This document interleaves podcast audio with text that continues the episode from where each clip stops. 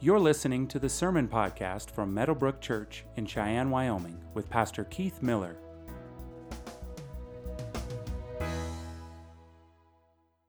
If you could stand to honor the reading of God's Word, we're going to be in Matthew chapter 6.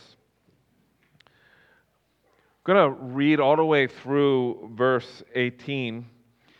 Uh, I'm just going to summarize in the sermon. I'll just we'll summarize uh, this section of Scripture. And we'll spend, we're going to take our time working through the Lord's Prayer. So we'll come back to the Lord's Prayer, uh, I think beginning next week or the week after. But, but, uh, but I just thought, in, in the context of, uh, of these verses, to, to also include in it the, the Lord's Prayer, and I thought that would be good. So we stand, if you're visiting with us, we stand to honor the reading of God's Word because we believe it is authoritative, that it is the Word of God. And so uh, this is the Word of the Lord, beginning with Matthew chapter 6, verse 1. Beware of practicing your righteousness before other people in order to be seen by them, for then you will have no reward from your Father who is in heaven. Thus, when you give to the needy, sound no trumpet before you, as the hypocrites do in the synagogues and in the streets, that they may be praised by others. Truly, I say to you, they have received their reward. But when you give to the needy, do not let your left hand know what your right hand is doing so that your giving may be in secret. And your Father who sees in secret will reward you. And when you pray, you must not be like the hypocrites, for they love to stand and pray in the synagogues and at the street corners, that they may be seen by others. Truly I say to you, they have received their reward. But when you pray, go into your room and shut the door and pray to your Father who is in secret. And your Father who sees in secret will reward you. And when you pray, do not heap up empty phrases as the Gentiles do, for they think that they will be heard for their many words. Do not be like them, for your Father knows what you need before you ask Him. Pray then like this Our Father in heaven, hallowed be your name. Your kingdom come, your will be done, on earth as it is in heaven. Give us this day our daily bread, and forgive us our debts as we have forgiven our debtors. And lead us not into temptation, but deliver us from evil. For if you forgive others their trespasses, your heavenly Father will also forgive you. But if you do not forgive others their trespasses, neither will your Father forgive your trespasses. And when you fast, do not look gloomy like the hypocrites, for they disfigure their faces and their uh, that their fasting may be seen by others. Truly I say to you, they have received their reward. But when you fast, anoint your head and wash your face, that your fasting may not be seen by others, but by your Father who is in secret. And your Father who sees in secret will reward you. You may be seated.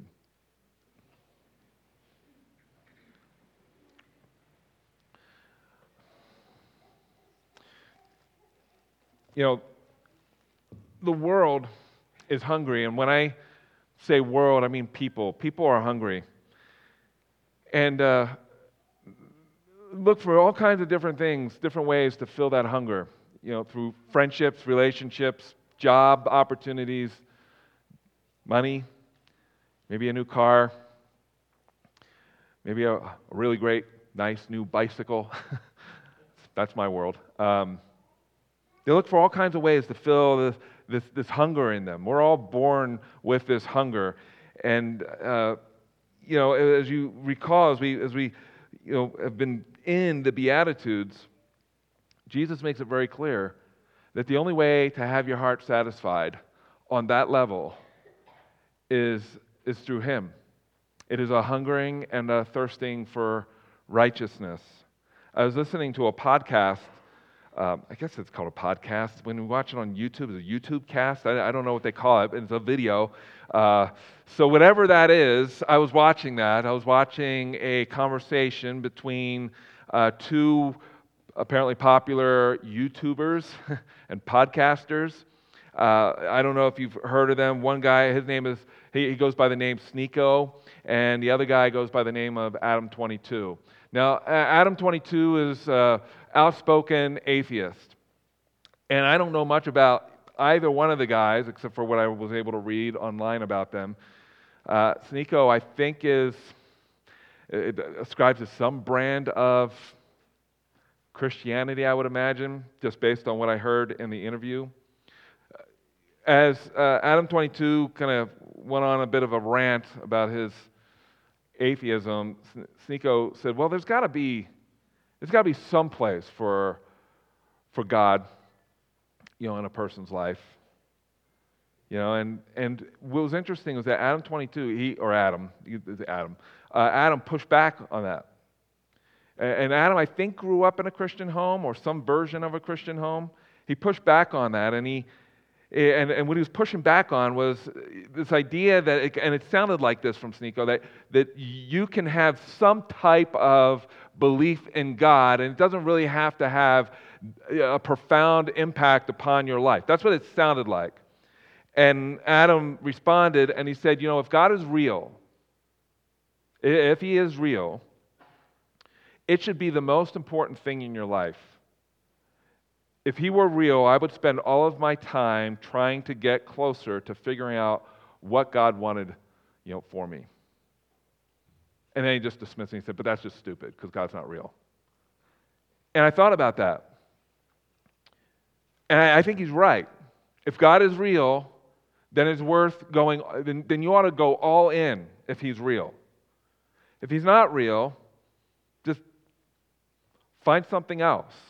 The, Apostle Paul said something to that effect in 1 Corinthians, uh, I believe chapter 15. He said, You know, if there's no resurrection from the dead, if, this, if, if, if Jesus is just a story and that's it, then eat and drink, for tomorrow we die. And of course, every, I, am assuming everyone in this room believes that Jesus is legit, that he's real, that he died on a cross for our sins, he rose from the grave, and, and uh, he, he calls us to follow him. And as we've been in this, this Sermon on the Mount, the greatest sermon I believe that's ever been preached, uh, I don't know about you, but for me, it is a call to the center of what discipleship looks like. Yeah, and, and Jesus seems to affirm in the Sermon on, on the Mount, seems to affirm what Adam was saying to Sneako, and that is, if this is true, and if you're going to follow me, then you better be all in. There's no, there's no one foot on this, you know, one, this side of the fence and a foot on this side of the fence. It's, it's either you're in or you're out. And it's hard, you know, as, we, as, as we've been looking at this. This is, this is not you know, some simple prayer. This is, this is you arrive to the cross as one who's poor in spirit, as one who's, who's mourn, mourning over your sin, as one who's just done with yourself and willing to submit to the, the, the sovereign will of God, and you're all in. Like Jesus said, You are the salt of the earth. But if salt has lost its taste, how shall its saltiness be restored? It is no longer good for anything except to be thrown out and trampled under people's feet. You are the light of the world. A city set on a hill cannot be hidden, nor do people light a lamp and put it under a basket, but on a stand, and it, light, and it gives light to all in the house. In the same way, let your light shine before others so that they may see your good works and give glory to your Father who is in heaven. Like he said that in the same sermon uh, where, you know, previously, that he, that he then says here in chapter 6 uh, if you give, make sure nobody sees you. If you pray, don't, don't, don't flaunt your praying. And if you, if you fast, don't let everybody know how miserable you feel. And it almost sounds like Jesus changed his mind mid sermon, doesn't it? Like, you are the light. What does light do? It shines.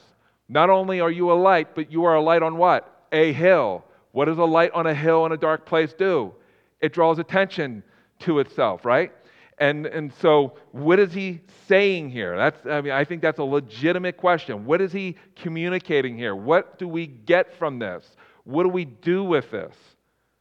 He says in verse 1 Beware of practicing your righteousness before other people. But then he continues in order to be seen. in order to be seen. For then you'll have no reward from your Father who is in heaven. So there were three pillars in, in Judaism, which Jesus highlights here. There was the giving of alms, there was praying, and there was fasting. Those are like three pillars of you know piety. And you know, no surprise, right? The the Pharisees and the scribes, what were they doing? Well, they they used those pillars as a way of saying, "Look at me, look how righteous I am. Uh, look, look at me give to the, the, the poor people. Make sure, you know, when, when they walked in the synagogue, they ring a bell or whatever. And then, and then look at me pray, hear my words, hear how theologically robust they are. Watch me fast. Look how miserable I look. And can you picture them walking into a room? Just like all gloomy. Hey, what's wrong, Pete? oh, you know. Jonathan and I joke about that. We, we hear that a lot in church. Oh, you know. Where have you been? I haven't seen you in church. Ah, you know. Um, yeah, like, no, I don't know. Please tell me. Uh, we thought about making a t shirt that says, oh, you know. um, but yeah, uh, somebody walks into a room and they're, they're fasting. You know, well, what's wrong? Um, just, just hungry. A little extra hungry today. Jesus calls that out here, and uh, he calls it for what it is. And I, and I believe he is calling out the Pharisees and the scribes, but not just the Pharisees and the scribes, because on some level, aren't we guilty of doing some of those things? Right? I mean, Jesus said to the Pharisees later in, in, in Matthew, I don't, how many of you have seen The Chosen? Just curious. I can't wait until they get to the woes in Matthew. In, in Matthew. I can't wait to see that. But in Matthew 23, Jesus just rebukes the Pharisees, and, and I've highlighted this um, through, through the sermon series, but here's another, another two paragraphs where he just calls out the Pharisees. He says, Woe to you, scribes and Pharisees, hypocrites, for you clean the outside of the cup and the plate, but inside they are full of greed and self indulgence. You blind Pharisees, first clean the inside of the cup and the plate, that the outside also may be clean. And he continues. He goes, uh, he goes, Woe to you, scribes and Pharisees, hypocrites, for you are like whitewashed tombs, which outwardly appear beautiful, but within are full of dead people's bones and all uncleanliness. So you also outwardly appear righteous to others, but within you are full of hypocrisy and lawlessness. Later on, he said that. Shortly before he would be betrayed, because the Pharisee, uh, the, the, the religious leaders paid Judas to, to to betray him. And he was arrested and beaten and mocked and flogged and then crucified. So he's calling out hypocrisy here. The Greek word that we get hypocrisy from is hypocrites. You know, sounds like hypocrisy. And uh, it was orig- originally referred to play actors as they were acting. Uh, often they would wear a mask I guess sometimes they'd probably wear makeup, but they would typically wear a mask and they would, they would play the part of a character, whatever character they were playing. And, and, uh, and people would go and see. It was, it was very popular. They would go and see them. And there, you know, the, the, the desire of these play actors is that they would just do such a great job in pretending to be somebody that they were not that people would see them and, and then they would rise to some level of stardom, right? We see that today, right? We, we go and see a good movie, and, and, uh, and we, we, you know, I love good movies. And, and so we, we do that today. What Jesus is saying here is don't be a play actor. Which leads me to just, just what he does here in chapter 6. I, I'm like blown away by this. This, I, and I said this before, but I have not seen, before I started preparing for the sermon series, I have not seen just how brilliant this sermon is woven together. I, I just, just at the risk of sounding redundant, I just go back to the Beatitudes for a second, those first three Beatitudes, right? Uh, the Christian is poor in spirit. The Christian is one who mourns over his or her sin. The Christian is one who is meek, who has surrendered him or herself to the will of a sovereign God. You know, and I know that's messy and it's hard to, to follow, you know, to follow the will of God sometimes. Sometimes you just don't see what's in front of you. But, but this, is, this is what Jesus calls us to. But think about what he said in the Beatitudes and, and then what he says here in chapter 6. If you're poor in spirit, how did you arrive to the cross? I have nothing to bring to God, right? I have nothing in my hands. I am unrighteous. I am a sinner. I am dead. I need salvation. And the only way that I will get, could receive the forgiveness of my sins and be reconciled to this God who has every right to judge me and to send me to hell is, is now giving me grace He's giving me grace and, and He's lavishing upon me mercy. And not only is He doing that, He's lavishing upon me love. And now, as a result of coming to the cross, who am I? I am a son, I am a daughter of the living God. So when you see somebody who is in need, what should be your response? To be seen? and giving something to somebody in need?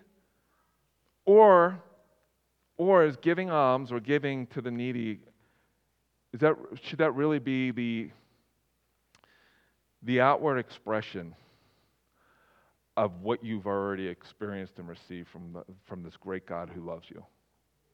Right? And so that's the first thing he lists here. And the first beatitude was, Blessed are the poor in spirit. And then, then he talks about prayer. Why do we pray? We pray because we know we need God. Right?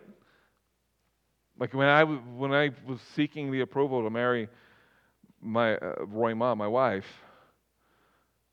I've never prayed so hard in my life. Like her, her, her family didn't approve. The only way, and many of you know the story, but the only way that they, I would have any hope of them approving was if I got on a plane, which I absolutely hated the thought of. Never had been on a plane in my life before that moment. I got my first plane trip was to Far East Asia, and um, I couldn't keep food in my stomach. And the night before I got on that plane, I, God dealt with me. It was a wrestling with, with, with God. And, I, and it wasn't an audible voice, but it was as if God said, If you really believe what you say you believe, you will hold this woman that you love with open hands and be okay with whatever the outcome. And I wanted to vomit. and I said, Okay, Lord, if her family says no, I will not marry this woman. I had to die to myself. On the way to the airport, I had a, I had a bag with me because I thought I was going to vomit the whole way there to Philadelphia International Airport. I needed God. And I continue to need Him.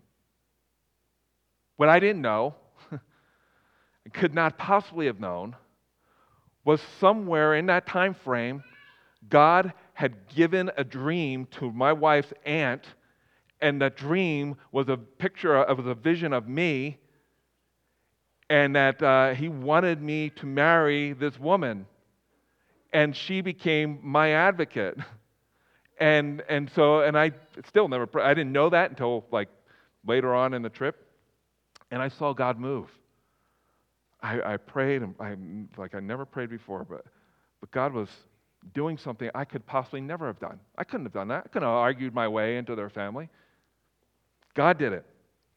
And I've seen that over and over and again.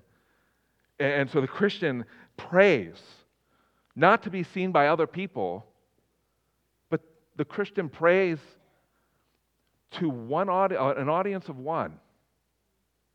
Now, Jesus isn't saying, look, you can't pray in public. That's not what he's saying here.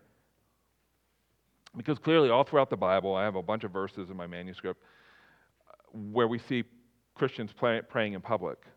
It's calling attention to yourself. It's saying, hey, look at me. Not, God, do you see me? I'm coming before you. There's a big difference there. You can do that when people are surrounding you, just seeking the face of God.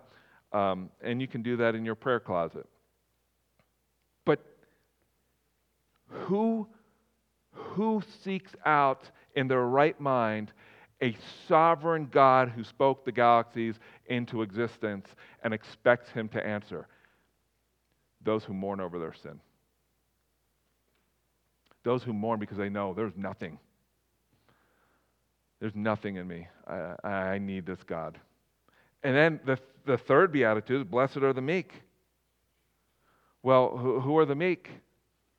The meek is the person who surrenders him or herself to the will of God. And they hold it all with they hold it with an open hand. And that is so hard, is it not? Especially when you don't see what's in front of you. It is so hard to do that. And and uh, you know, and you just trust the Lord. And and that sounds cliche, but man, there are some things in life where where you just the rubber meets the road. It's you know your flesh begin or your your theology begins to take on flesh, like it just becomes real. And um, and so the meek is the one who's like, I'm I'm done but, but with myself. So what's that have to do with fasting? What do you do when you fast?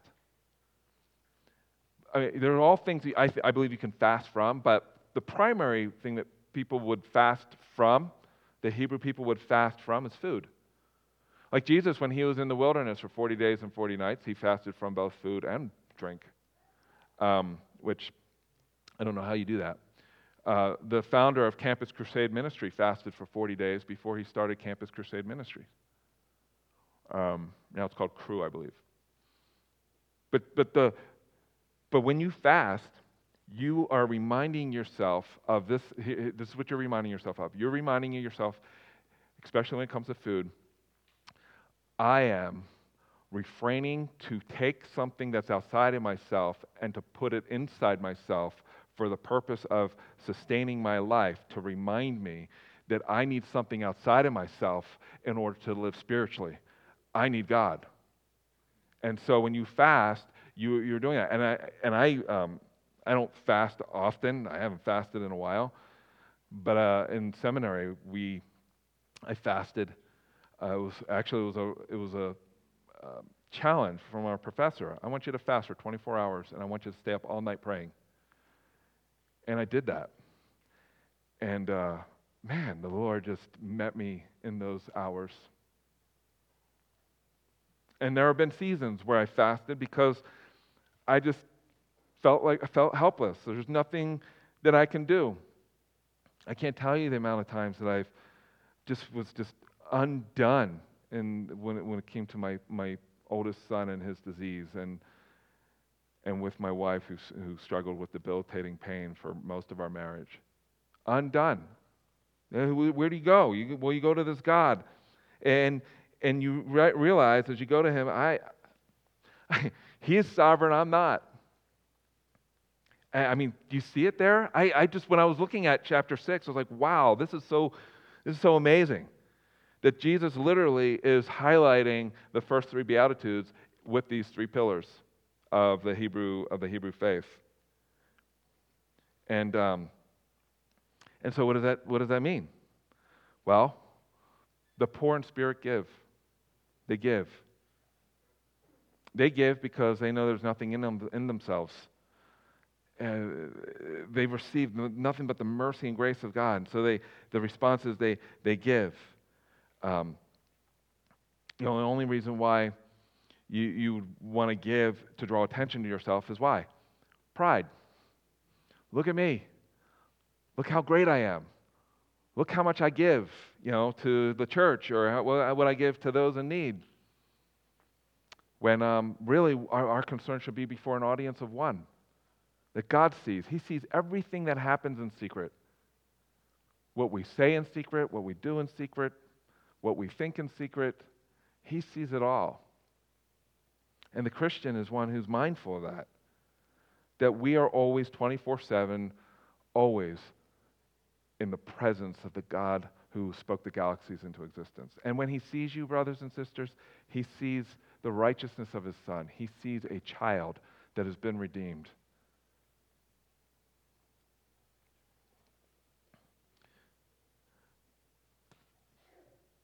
The one who's poor in spirit, or the, the you know, the, the and, and the one who's poor in spirit who gives is mindful of who who they once were. Like Colossians chapter one says says this. Let's go to that verse. Let's read this together. Ready?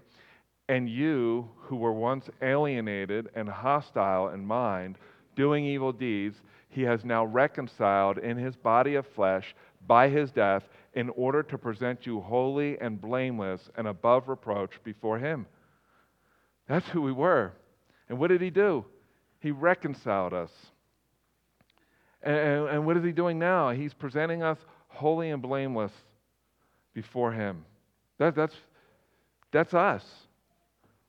I, I love that CH, the Spurgeon quote. You know, I, I don't know the context of it, but I, have shared it with you before. Uh, but he gave this really wise advice when somebody makes you angry because of something that they said or did. He said, If any man thinks ill of you, do not be angry with him, for you are worse than he thinks you to be. And that's true, is it not? that puts things in perspective. and then those who mourn seek God. You know, the, the hypocrite prays in a way to impress others. But the one who's been redeemed by this God, you just lay your heart out before him. And you can do that. That's why I say, like, when we pray, you, whatever your posture of prayer is, you are before an audience of one. I rarely am on my knees praying just because you know, my knees hurt. I'm usually, my posture of prayer is I'm upright, I'm standing, my eyes are open, I'm a pacer. I walk back and forth. Every time I'm on the phone, I'm up.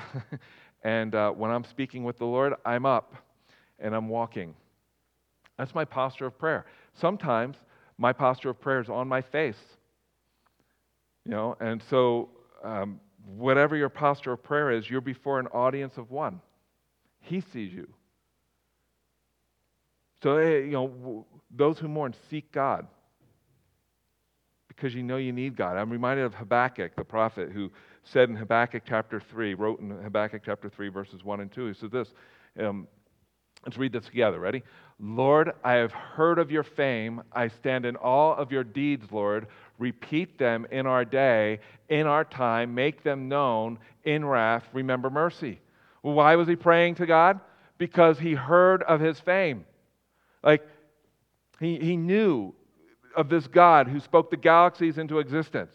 He knew of this God who, who formed man from the dust of the earth and, and woman from, the, from Adam's rib. He knew of this God who, who flooded the earth out of judgment and promised that he would never flood the earth again. He, he, he heard these stories, he knew these stories. He sang the Psalms that David wrote and, and some others who, wrote those Psalms. They were a songbook for the Hebrew people. That the God, that God is in the heavens, He does whatever He pleases. He, he, he was mindful of all that. And so what did he do? He went to that God and he prayed. You know, I, I stand in all of your deeds. So now, God, I have no control over my life, so repeat them in our day. I can't manipulate the hearts of people. I can't manipulate the, the, my, my community into believing in you. So repeat them in our day. If you spoke the galaxies into existence, if you raised the dead from the grave, if you called every star by name, then whatever's going on in my life is not a mystery for you. You're, you're, you're, you're not on vacation. You've got this. And you're working out your will for your glory and for my good. That's the, those who mourn. That's why they go to the, to the Lord in prayer. And you can go to Him that way. And sometimes He will not answer your prayers the way you want them to be answered. Like you, you may pray for healing, and He may heal you as you have to watch your son sob in the middle of the night. You can hear him in his room because he's so angry over his disease. But he healed me. And just to trust him, to trust him. God, you're good, and you don't need to improve upon yourself. And I am always before an audience of one. And it doesn't matter what others think of me. What matters is what you think of me. And I am your son. And you mean good for me, and you mean good for my family, even though I can't wrap my mind around what you're doing. That was last night. After, after I finished writing this manuscript.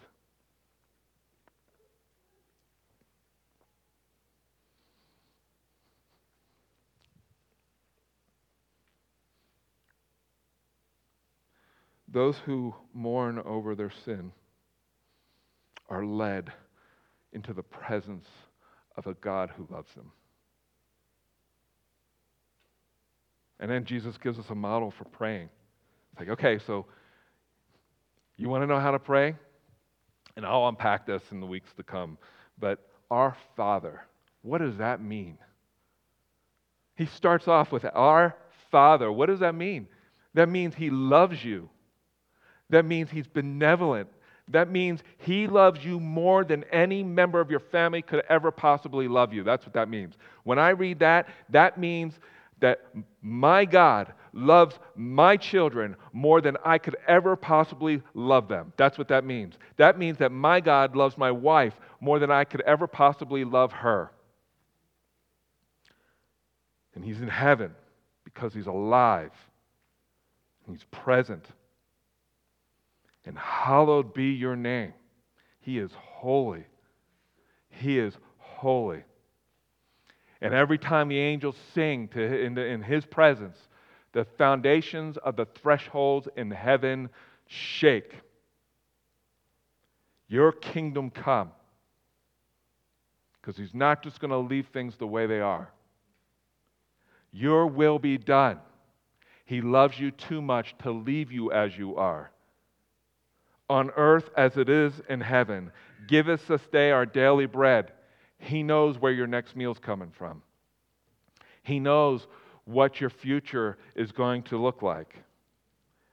And forgive us our debts because we know that He will, as we have forgiven our debtors, which is a little hard sometimes. And lead us not into temptation because my heart is fickle it is an idol factory. It wants to make things in my life gods that don't, that should, that, that don't belong there because there's only one God. And deliver us from evil. I can't wait to unpack this. This is going to be, I'm so excited about just spending time in the Lord's Prayer. But we got to move on. The meek hunger for God. The meek hunger for God. They hunger for God because He is life. Like He's life. Like everything about Him is life.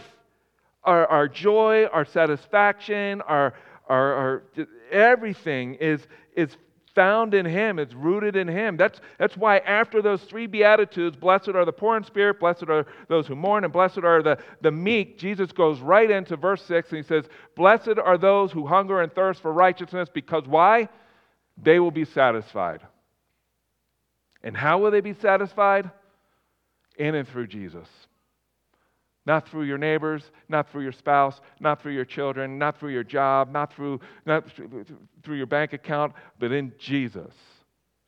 He is everything. He is the center. And, and, and following Him calls us to the center. And this is what the center looks like as we dive into the Sermon on the Mount. You know, we give because we have received. We seek God in prayer because He can meet our needs. And um, we fast because we hunger for the one who called us out of darkness into His marvelous light. In every act, in every decision, every act of piety, every motive that shapes our decisions is always and constantly before an audience of one. And, brothers and sisters, He, he, he sees you. Like some of you need to hear that over and over again. He sees you. He sees what you're going through. He knows what you're going through. He sees you. He sees you. We do not live, live to please men, we live to please Him. And there's a day coming where we will hear out of the mouth of our Savior one of two statements. We will either hear, go to the next slide, come, you who are blessed by my Father, inherit the kingdom prepared for you from the foundation of the world.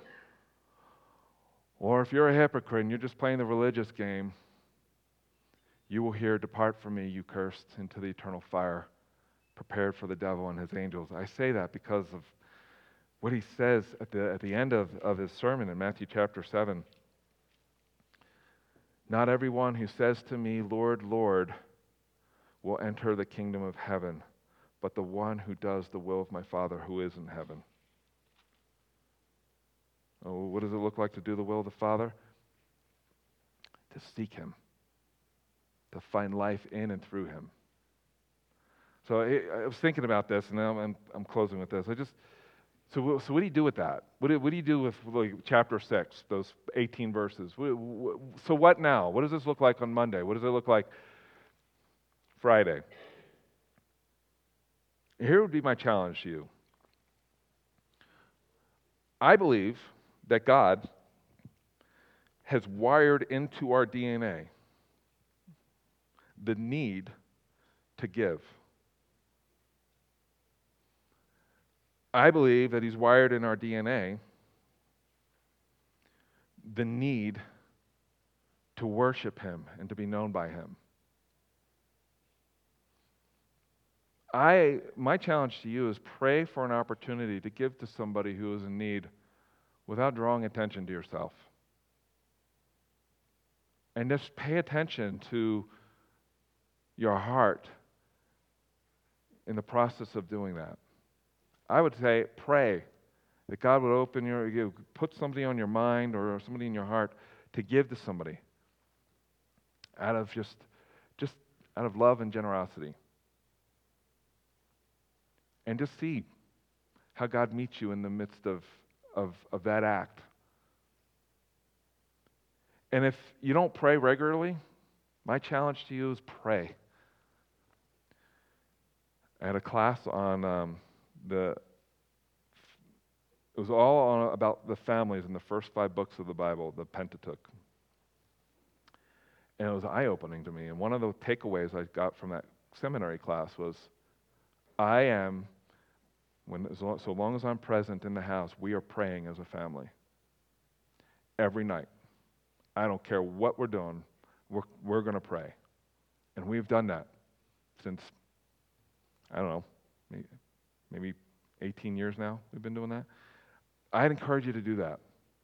You know what's amazing? When you're angry with each other and you, and you come together and pray, what that does for your relationship. So I would encourage you to pray. Pray together. If you know newly, newlyweds, uh, uh families that have been you've been married for years and years and years, uh, start. If you don't do it now, start. Pray. Pray. You don't have to do some dissertation. You don't have to preach a sermon or whatever. Just pray together and, um, and let it be organic. And then fast. If you've never fasted before, maybe that scares, scares you, I'd encourage you to fast, especially if you're dealing with something difficult in your life. Fast. It doesn't have to be all day. Maybe in the morning, just skip breakfast. Or maybe half the day, skip breakfast and lunch. Eat a meal towards the end of the day. Or maybe you could shoot for 24 hours, but fast. Intentionally fast for the purpose of seeking the Lord. And, and I think the best way to do that is you have your Bible with you. And uh, pick, I, pick a book in the Bible as you're, as you're fasting and pray through that. What, the Psalms are, are great for praying through, by the way, to pray through the Psalms. Pick a Psalm. Just talking to somebody early, you know, this morning about reading Psalm 139. That's a great psalm to read through and to pray over. But fast. If you're medically, if you're if you're capable physically and medically to fast, I challenge you to fast. And um, and do what Jesus tells you to do. Wash your face. You don't need to look all angry, you know, because you're hungry. What's wrong, Joe? I'm angry. Why are you angry? Because I didn't eat. Why didn't you eat? Well, because I'm fasting. Like, don't do that. Um, but I encourage you to do those things. Those are the three takeaways I, w- I would say to do as, as you seek to just follow Jesus. And I promise you, I, I really do, I, I mean this with all my heart. I believe that, that God will meet you in the midst of those things if you just, if you just m- make a commitment to, to try. Let's pray. Father, thank you so much for this day. Thank you for what you're doing in our lives. God, I thank you for what you're doing in this church. And I, God, I just, I just I, for my own heart, I just want to be, I, I, I just want to be one who follows you in an unflinching way. And I echo that same prayer for everyone in this room. I'm, I'm confident that most of us in this room, that's what we want, Lord. And so meet us. Meet us in our doubt. Meet us in our, in our pain. Meet us, meet us where we're at. And just, just help us to see you and experience you in a, in a tangible way. And for those in this room who do not yet know you because they do not know Jesus, God, I just pray that they would hear these words that salvation is found in no one else but the name of Jesus, the Christ. That if we confess with our mouths that Jesus is Lord and believe, oh God, that you raised him from the grave, your word promises that they will be saved, that they will be redeemed. Not just head knowledge, but in their heart, that they feel that, their need for Jesus. Thank you for what you're doing in our lives. It's in Jesus' name we pray. Amen. Thank you for listening to the Meadowbrook Church podcast. For more information about our church, visit meadowbrook.org.